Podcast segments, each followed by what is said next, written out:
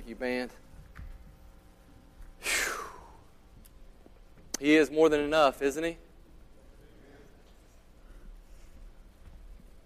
We're going to be in the Gospel of Mark.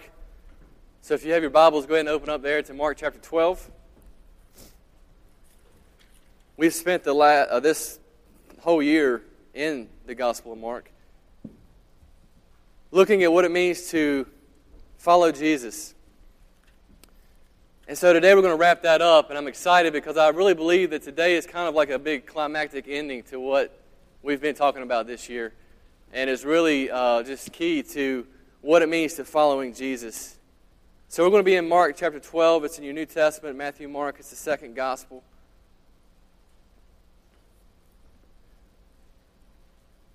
By the way, if you're, if you're not familiar with the word gospel and what that means, you have the four Gospels in the New Testament Matthew, Mark, Luke, and John. And the word gospel simply means the announcement of good news. It's the announcement of the uh, incarnation of God, Jesus Christ, in the flesh, uh, his death, burial, and resurrection, and what that means for us in our life. And so it's the announcement of good news that Jesus has come and he's defeated our enemy, the death, sin, all those great things, and that we will uh, live with him forever uh, in eternity if we accept that sacrifice on the cross for our sins. so that's really what gospel is. And so the four gospels just tell the story of Jesus and what he did here on earth. And so we're going to be in the Gospel of Mark. And before we read, I just want us to uh, pray Mark chapter 12. And we're going to start in verse 35 is where we're going to be. So let's pray. Father, we just, uh, again, thank you for today. And again, I just pray that you, your spirit will just move through this, this place this morning. God, as we, as we study your word and as we uh, hear what you're saying, I pray that your spirit will just convict us. Father, I just pray that we will see ourselves for who we are in light of, of you and who you are and what you've done for us, and that we will see our need for Jesus. Father, that's my prayer this morning. In Jesus' name, amen. So, Mark chapter 12, starting in verse 35, we're going to read uh, through the end of the chapter. This is what it says. By the way, this whole chapter has been about Jesus arguing with the religious leaders. The religious leaders have been coming to Jesus, asking him question after question after question. And now it is time for Jesus to ask the question. Jesus is going to turn the tables on them. And he's going to ask them a question. This is what he says. It says, And as Jesus taught in the temple, he said, how can the scribes say that the Christ is the son of David? David himself and the Holy Spirit declared, The Lord said to my Lord, Sit at my right hand until I put your enemies under your feet. David himself calls him Lord, so how is he his son? And a great throng heard him gladly.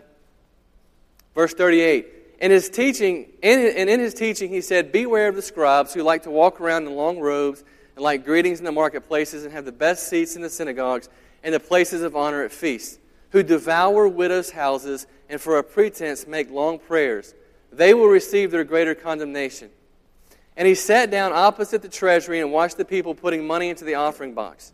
Many rich people put in large sums, and a poor widow came and put in two small copper coins, which make a penny. And he called his disciples to him and said to them, Truly I say to you, this poor widow has put in more than all those who are contributing to the offering box. For they all have contributed out of their abundance. But she, out of her poverty, has put in everything she had, all she had to live on. Probably one of the hardest things that I've learned and will continue learning is that my ministry is either propelled by the hope motivating rest in the sovereignty of God, that He is in control or the fear inducing belief that success would be the result of me controlling everything.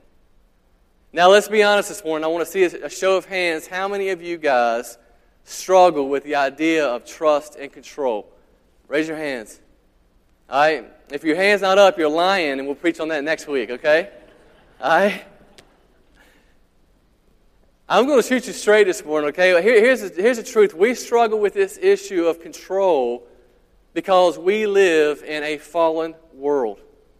You see, God created us in the beginning, in the book of Genesis, God created us to worship Him, He created us in His image so that our identity would come from our Creator and we would rest in knowing that He is sovereign and in control and that we could trust Him. See, God has our best interest in mind. So, our, our need, our lack of trust, and our need for control actually started in the garden, in the very beginning, in the book of Genesis. If you're not familiar with the story, uh, what you have is you have Adam and Eve in the garden, and then you have the serpent, which is Satan, and he comes to Eve and Adam, and he uses this, this tactic against them, and he basically is asking the question can God really be trusted? See, Satan was, was playing on the idea that, that God is, is trying to control you, that, he's, that, that God is holding out on you, that, that you could do better for yourself, that you need to be in control.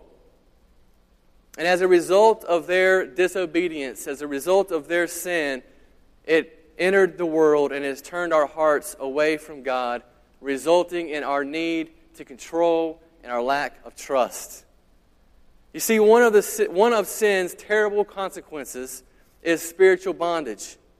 We may believe in God or we may not believe in God. But either way, we, we never make Him our greatest hope, good, or love. You see, we try to maintain control of our lives by living for other things whether it be for money or career or family or fame or romance or power or comfort or social and political causes or something else. But, as, a, as but the result is always a loss of control and a form of slavery.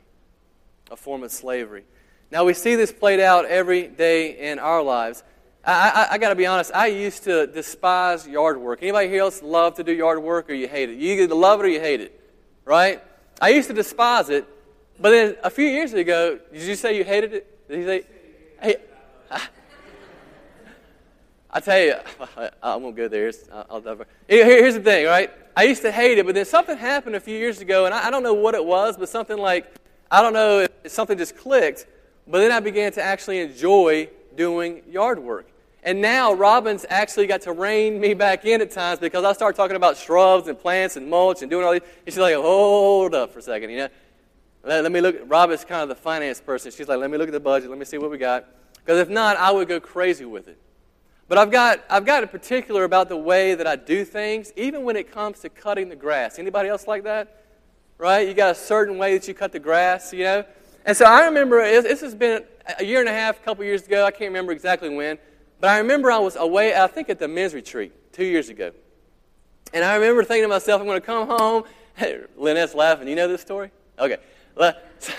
So I remember coming home, and I, on the way home, I literally was getting excited about the opportunity to go home and cut the grass. I was looking forward to it. Pulling into the driveway, and the grass had been cut. Robin was doing a very, very sweet, nice thing, and she cut the grass for me. And I didn't, I didn't appreciate it. I didn't appreciate it. I'm actually out there. I'm, she's like, she says I'm out there inspecting the grass. You know, and I'm like, okay, well, here's the deal. That, that's control. That's control. Okay? And may, maybe for you, it's, it's, it's, finances, man. You, you, you have a certain way that you uh, keep the checkbook. You know, you keep an eye on it. And you're the only one who can do it because if anybody else does it, man, they'll just jack everything up. You know what I mean? And so you've got to be the one who handles the finances.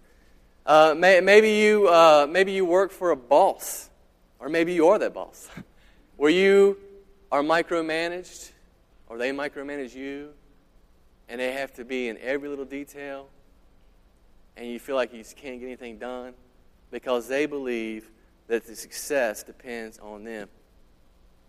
Maybe you are struggling with an issue, and rather than asking for help, you know, we're kind of stubborn sometimes. You feel the need to kind of problem solve on your own. That's control. That's control.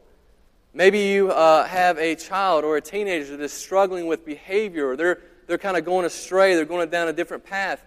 And rather than trusting in God's grace and sovereignty and praying for them and just kind of you know, leaning into that, we, we, we try to manipulate or guilt them into a different kind of behavior. And so what we do is we kind of try to put our thumb down on them and we try to control them and manipulate things. I know one of the hardest things for me is, uh, man, I think about my two kids, And I pray every day for their salvation. I pray that God will just capture their hearts at a young age. But the scariest thing for me is knowing that their salvation is out of my control. Like, I hate that. I hate that. I, like, I can't just make them believe. And it scares me. It scares me because I want to be in control.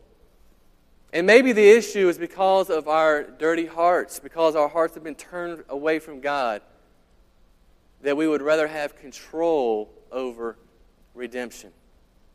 And this is exactly what Jesus is facing here in chapter 12 with the religious leaders of his day. You see, throughout chapter 12 of Mark, the political religious leaders have been drilling Jesus with questions. See, what you have to understand is they had this system set up in place where they could control everybody. And see, Jesus has come onto the scene and he's actually turned this system upside down. He's calling them out on the religious games they play, and they don't like it because he is threatening them. See, the religious leaders were all about rule keeping. Their idea of following God was about creating their own standard of living because if you do that, if you can create your own standard of living, then you can maintain control of your own life. They were trusting in themselves. For them, it was simply about avoiding sin so they could feel good about themselves while the whole time being void of any relationship with God whatsoever. See, their problem was they had a knowledge of God in their head, but it had not moved to their heart. And by doing this, they could be in control. They used religion to control. And this happens today. One of my favorite movies of all time. It's a classic. Right? It's Footloose. Not the new Footloose. Right? Not that new one. Right? That's, that's garbage. I'm just kidding. You guys seen that movie Footloose? Who's, raise your hands if you've seen the movie with Kevin Bacon. If you, did, if you have not seen that movie, man, you got to go to Netflix that bad boy. It's awesome, right? But here's the thing. In that movie, if you remember, uh, remember that town, the preacher, right? He tries to control that town through religion. He's, they outlaw dancing. They say dancing is of the devil. You know what I mean? And they try to control the town using religion. Right? He didn't trust God and, and God's grace and mercy. And listen, because of our sinful nature, if we're not careful, our natural tendency is to lean towards what the religious leaders did, and that is to create lists of our own. We can create rules and standards that we've bought into the delusion that we have to pretend that we have it all figured out, that we have our life together. So we pretend that we aren't really that bad because of the list that we've created. I don't do this, I don't do that. So what we do is we compare ourselves to other people. And we say, well, I'm not as bad as that person, or I'm not as bad as this person. And you know what that's called? It's called self righteousness. It's called self righteousness. Look at all the good things that I'm doing. And that's what the religious leaders were doing. They were playing religion, they were doing that. But Jesus, in our text, says, Beware of the scribes. Beware of them who like to walk around in long robes and like greetings in the marketplaces and have the best seats in the synagogues and the places of honor at feasts. See, Jesus is saying for them it's all about the show. It was all about the show. They like to pretend, it gives them a sense of control. And see, if we're not pretending, then we're performing. And, and when we perform, we really don't trust in God's acceptance of us through Jesus on the cross and what he did for us on the cross. What we're saying is, is, is what Jesus did on the cross was not sufficient for me. So we compensate by trying to earn God's approval. We wear ourselves out with a burden that God never intended for us to carry. We view God as someone who's constantly looking down on us for our failures and weaknesses. Right? We, we, we view God as, as somebody who's looking down on us, who's just constantly disappointed at us, and we constantly feel the need to perform. Like I've got to earn something. Like I've got to do my part to make up for what is lacking in Jesus or something. And we just sang a song that says, You are more than enough. Do we believe that? Do we believe that? See, that, that, that's, that's, that's the danger of falling in. That's, that's the danger because of our heart and our tendency to lean in that way. And so we live under a weight that we've placed on ourselves because we want control and we don't trust. We just live a life on on treadmill trying to gain God's favor, trying to earn His love. See, on paper, we are Christians. And outwardly, others maybe even recognize Christian like traits. I mean, they're like, man, they, they, they, they, are, they're awesome and they do a great job at work, whatever.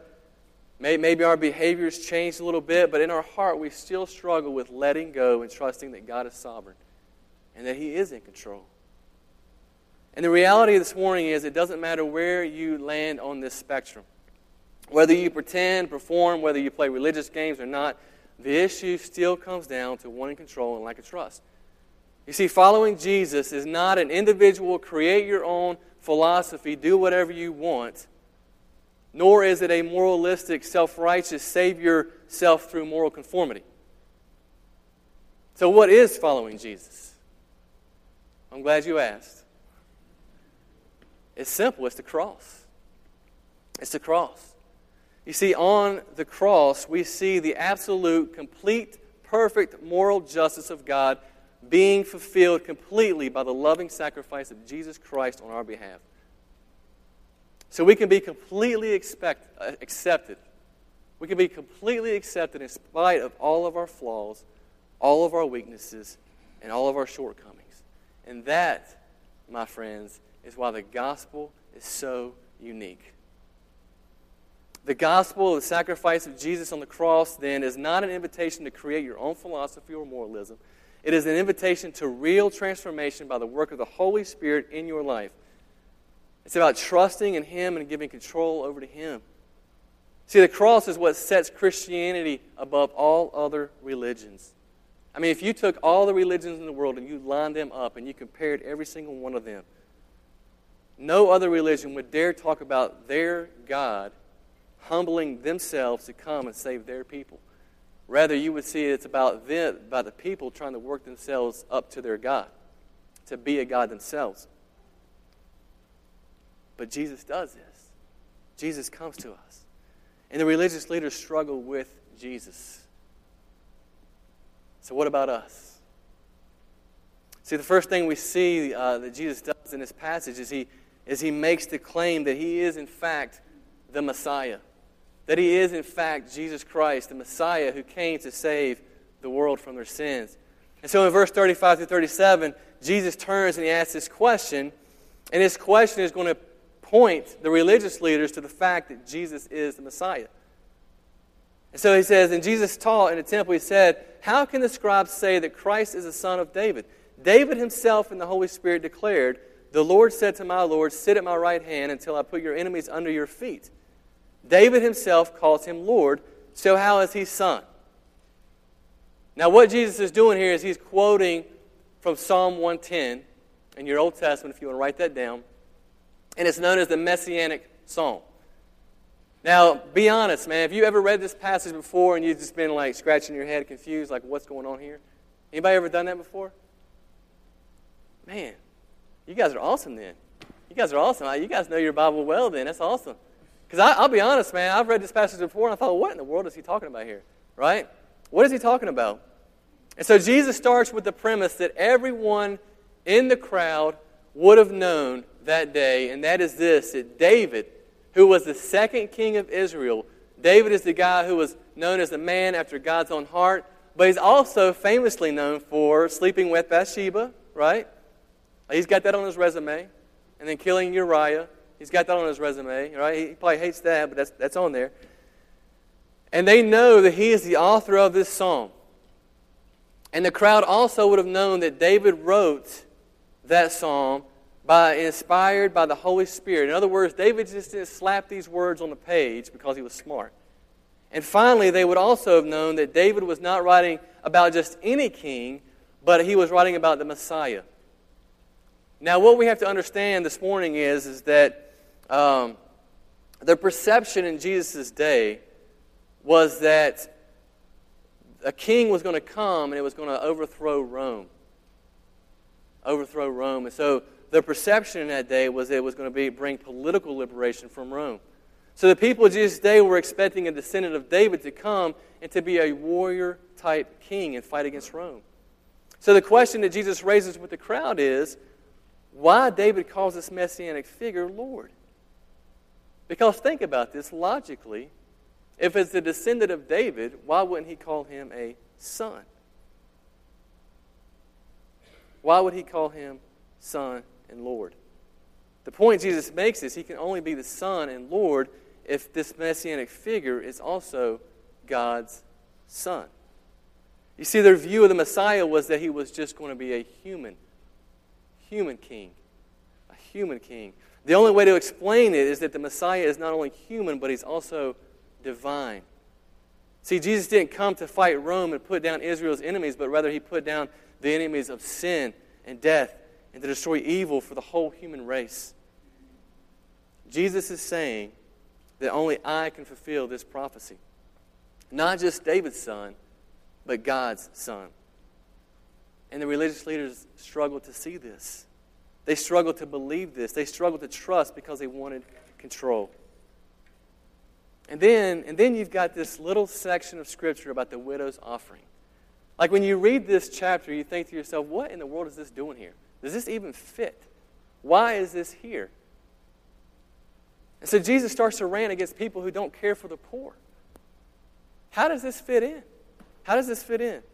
I mean, the whole chapter is about political religious leaders who were self righteous and controlling, doubting, and now Jesus turns his attention to a poor widow. Does anybody know why that fits in there? Like, how does that fit in there? Do you want to know? Would you like to know? I'll tell you. You see, the widow's example is in sharp contrast to that of the religious leaders. Jesus begins rebuking people who are more concerned about keeping up appearances and maintaining their self righteousness rather than caring for the poor. And what Jesus is doing here is he's drawing off of the idea or the theme from the Old Testament that God has a special place in his heart for the poor. If you were to take your Bible and you were to read from cover to cover, you couldn't turn more than just two or three pages without constantly seeing God having concern for the poor, the orphan, and the widows. It's just all throughout the Bible. God identifies with the poor. You would notice that when you give to the poor, you give to God. When you insult the poor, you insult God. And God is saying that my heart is so bound up with the needs and the misery of the poor, the widow and the orphan, that if you move against them, God says, I see that as a move against me. If you ignore them, you ignore me. And Jesus is drawing off of that teaching when he makes this condemnation against religious leaders. But Jesus doesn't just draw off that teaching, he actually develops this teaching. And we read this in Matthew 25 if you want to write that down and look at it later. But in Matthew 25, he says this. He's teaching on the final judgment, and everyone is standing before God, and Jesus looks down and he says, I was hungry, and you gave me no food. I was thirsty, and you gave me no drink. I was a stranger, and you did not welcome me. I was naked and you did not clothe me. I was sick and in prison and you did not visit me. And of course, the religious leaders are standing there before Jesus and they're like looking at him thinking, huh? Jesus, uh, what are you talking about? What are you talking about? When, when did we see you hungry or thirsty or a stranger or naked or sick or in prison and did not minister to you? And Jesus is saying that I am so identified with the poor that when you rejected them, when you took advantage of them for your own gain, when you looked down upon them, you rejected me also. Now, now hear me on this. Jesus is not saying that us helping the poor is a way for us to save ourselves, because if we believe that, we just fall right back down into the, the religious leaders, right? We're, we're creating those lists again. But rather, what Jesus is saying is if you have no room in your heart for the poor, you have no room in your heart for God. And those are strong words by Jesus. So Jesus is sitting opposite of the treasury, watching people drop in their money and their offering. And the rich come in and they put their money in, in. And finally, a poor widow, the poorest people in Jesus' day would have been the widows. And he puts in two small copper coins. It was the smallest coin in circulation in Jesus' day. It would be the equivalent of like our penny or something. And Jesus turns and says, Though her gift was the smallest, her sacrifice was the greatest. She says she gave out of her poverty. She put in everything. Now, our English translation, they, they don't really do this text justice because, and I'm no Greek scholar, okay? I took a couple years of Greek in school, but I, I, I don't, don't ask me. Uh, Okay, but, but I do know this. I do know, I, I know that the Greek text actually says that she gave her whole life away. Her whole body. What's Jesus saying? He says, when the rich give, we, get out, we give out of our margins. And so, so I'm just going to be honest, man. When I put my offering in today, I'm still going to leave here, man, go to Chipotle, buy a, a steak burrito and scarf that baby down. Right? And it ain't going to affect me any. When I give my offering in today, I'm still going to go out and I'm still going to be able to go out and provide uh, clothes for my kids and get shoes for them. You see, it's not going to affect me that much. It's not going to affect me. But you see, the rich we give out of our margins, we're still in control, right?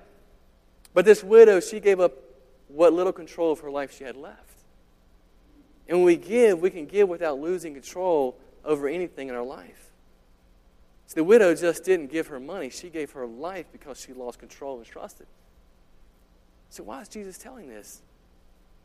Because the religious leaders had the commands in their head, but they failed to apply the gospel to their heart.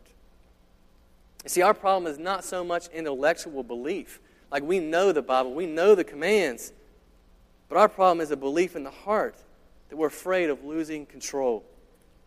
And Jesus' point is that the religious leaders don't have what this poor widow had. She was willing to lose control and self and trust God. She was willing to lose control. She gave her life away. She gave her life away. And one of the reasons we don't connect with God is because we are afraid of losing control. And that's the case, then what are we going to do? I mean, what's, what's the solution here?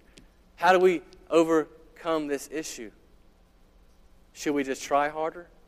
Think that would work? Think that would work? Just try harder? Are you guys awake this morning?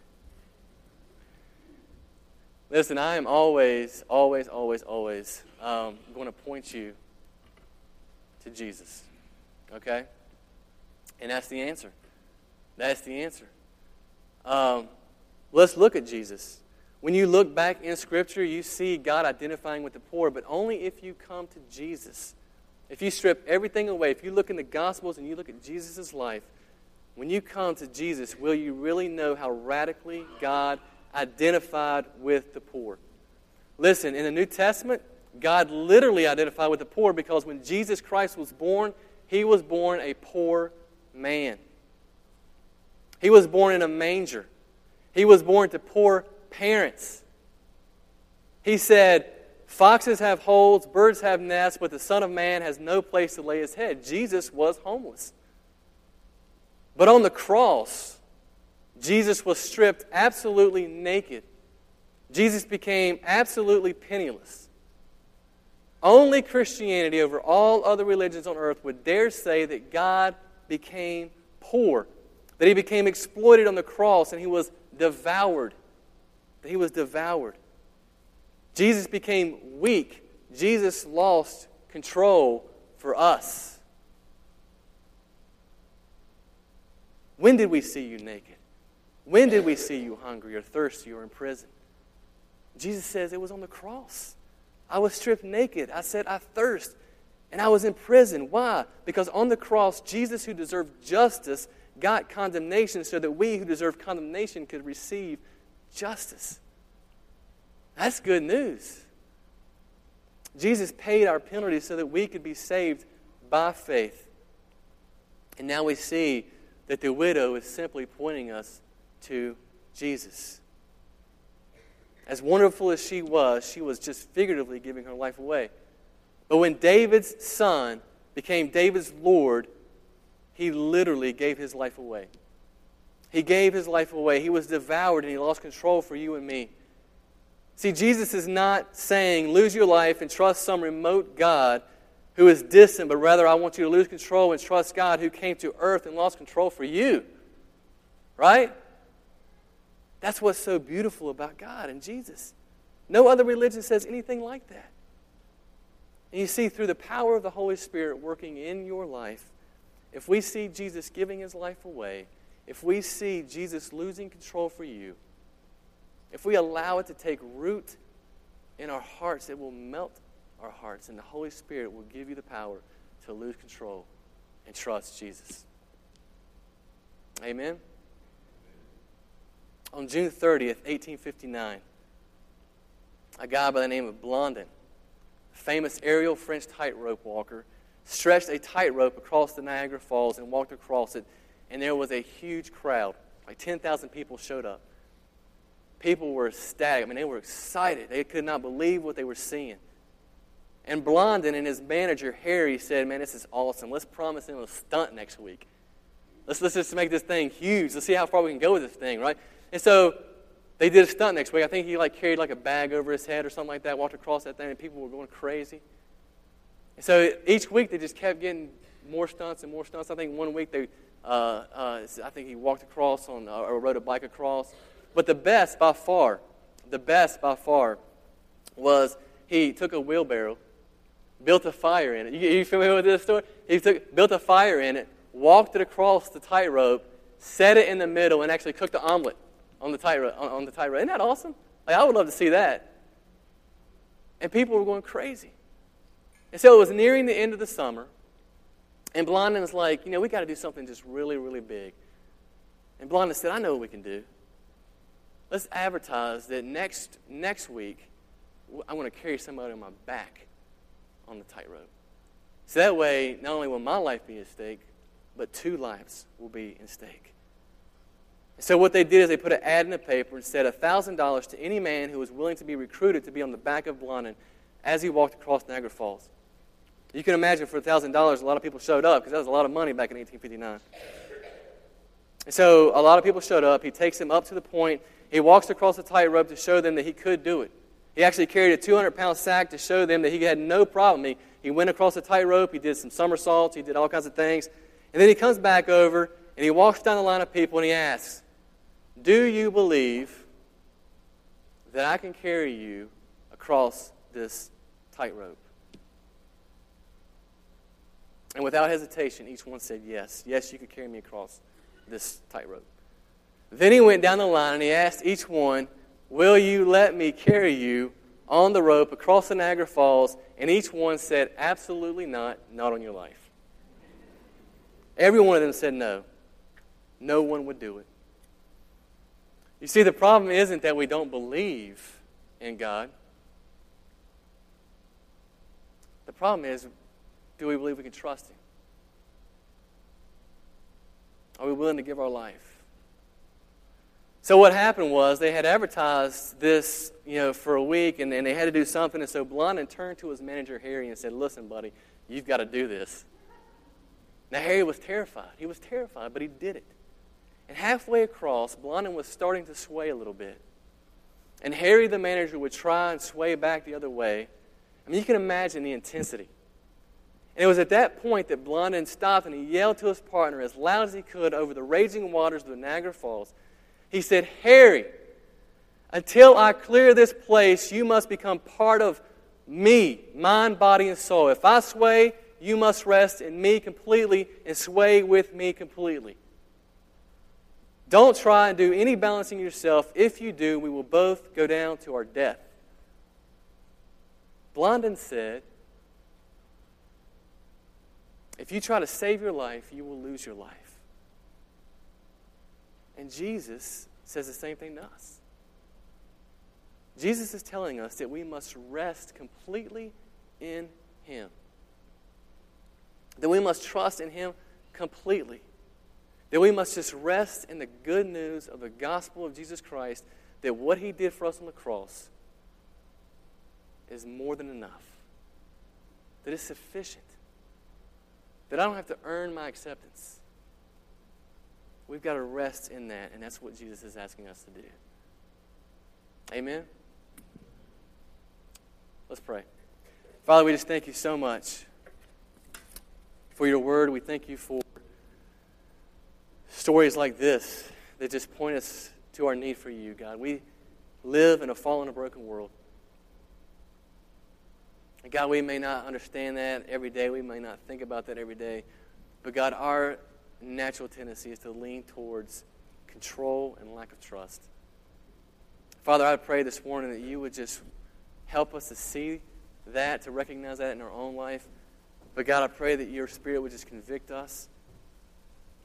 And then we would see our need to just let go and rest in the gospel, to rest in Jesus. Thank you so much for your love and your grace and your mercy. In His name I pray. Amen.